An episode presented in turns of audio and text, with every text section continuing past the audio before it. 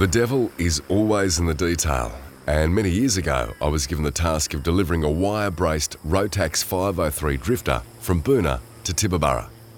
Now, you might be thinking, this sounds like an epic adventure in a true open cockpit rag and tube aircraft. And you'd be right. Even so, my outback adventure almost came to an abrupt end. Let me explain. This particular model of drifter had a total fuel capacity of 60 litres. And with a general cruise speed of 50 to 55 knots, or about 100 kilometres an hour, its range was somewhat limited. So, in order to solve the problem of refuelling at airports that didn't provide MOGAS, or unleaded petrol, I came up with a plan to carry a 20 litre jerry can safely secured in the back seat of the drifter. It's a tandem two seater. This way, I had an effective 80 litre carrying capacity that equated to four hours of safe flying, more than enough to get from one refueling station to another.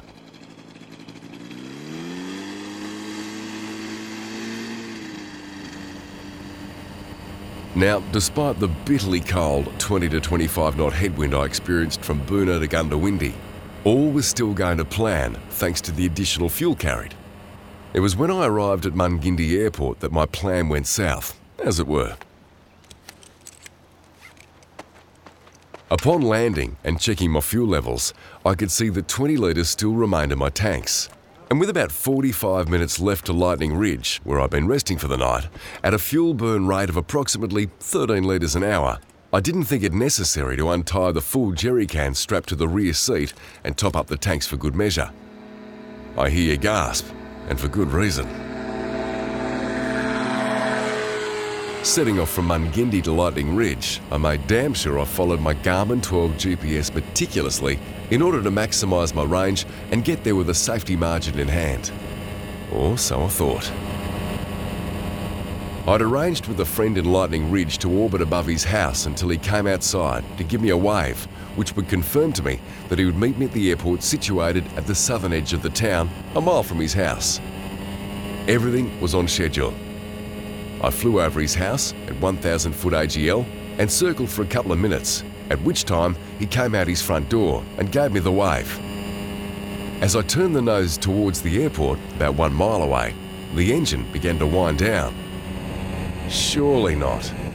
Have my fuel calculations been wrong? This didn't matter much. A few seconds later, the engine went silent, much to my horror. Instinct kicked in, as is often the case in our fight or flight response to an emergency. Without hesitation, I adopted the drifter's best glide speed of 50 knots and aimed for the nearest section of the airport. It was apparent as I continued my glide approach that I was going to undershoot the airport's boundary fence by a matter of several metres, and there were large gum trees obstructing my glide path en route to the boundary fence. I was in serious trouble. Call it sheer luck or perhaps the whisper of an angel in my ear, but at that precise moment I remembered my earliest flying experiences in gliders. If you find yourself undershooting the runway threshold by only a small margin, pitch the nose down on short final instead of stretching the glide, as many pilots have tried and failed. Build up as much airspeed as you can, and while in ground effect, use your added speed and the reduction in induced drag to create a bit more gliding distance and hopefully pitch up and over the fence between you and the runway. Sure, the landing might be heavy, but at least you'd be moving forward, not stopping abruptly as you either fall out of the sky, stretching the glide, or hitting the fence just short of the field. So, within a few hundred metres of the airport boundary fence, I trusted my intuition, pitched the nose down for extra speed, and dived for the ground, trying not to hit one of the many scattered gum trees as I weaved narrowly between them. Once in ground effect, I could feel the aircraft riding on a cushion of air that would hopefully carry me not only to the boundary fence, but over it as well, with the excess lift I generated from the additional airspeed and a reduced drag factor. With trees flickering past me on both sides and the two metre fence rapidly approaching from in front, my life certainly did flash before me. Would it all come to a crashing end? It was now or never. I pulled back hard on the control stick in order to raise the nose and balloon over the fence. I was waiting nervously for the ominous twang of the wheels hitting the fence that would follow if my attempt was unsuccessful. but the twang never occurred. I had cleared the fence. Next came the landing I knew would not be gentle. In order to clear the fence, I had to put my drifter into a low level stall. I downpitched the nose steeply from a height of about 10 feet as I held on tightly like a bull rider does for his seven second ride of terror. Bang! The left wheel was the first to impact the ground hard, buckling as it did with its axle snapped in two.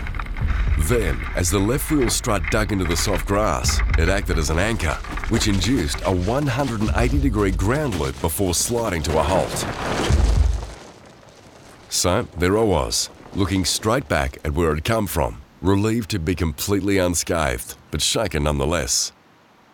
My glider training had saved the day, but not my dignity. Once out of the aircraft, I immediately checked my fuel tanks. To my surprise, there were seven litres still remaining in the lower tank. How could this be? My fuel burn calculations at Mungindi had been correct after all, and yet here I was, smeared across the edge of a deserted airport.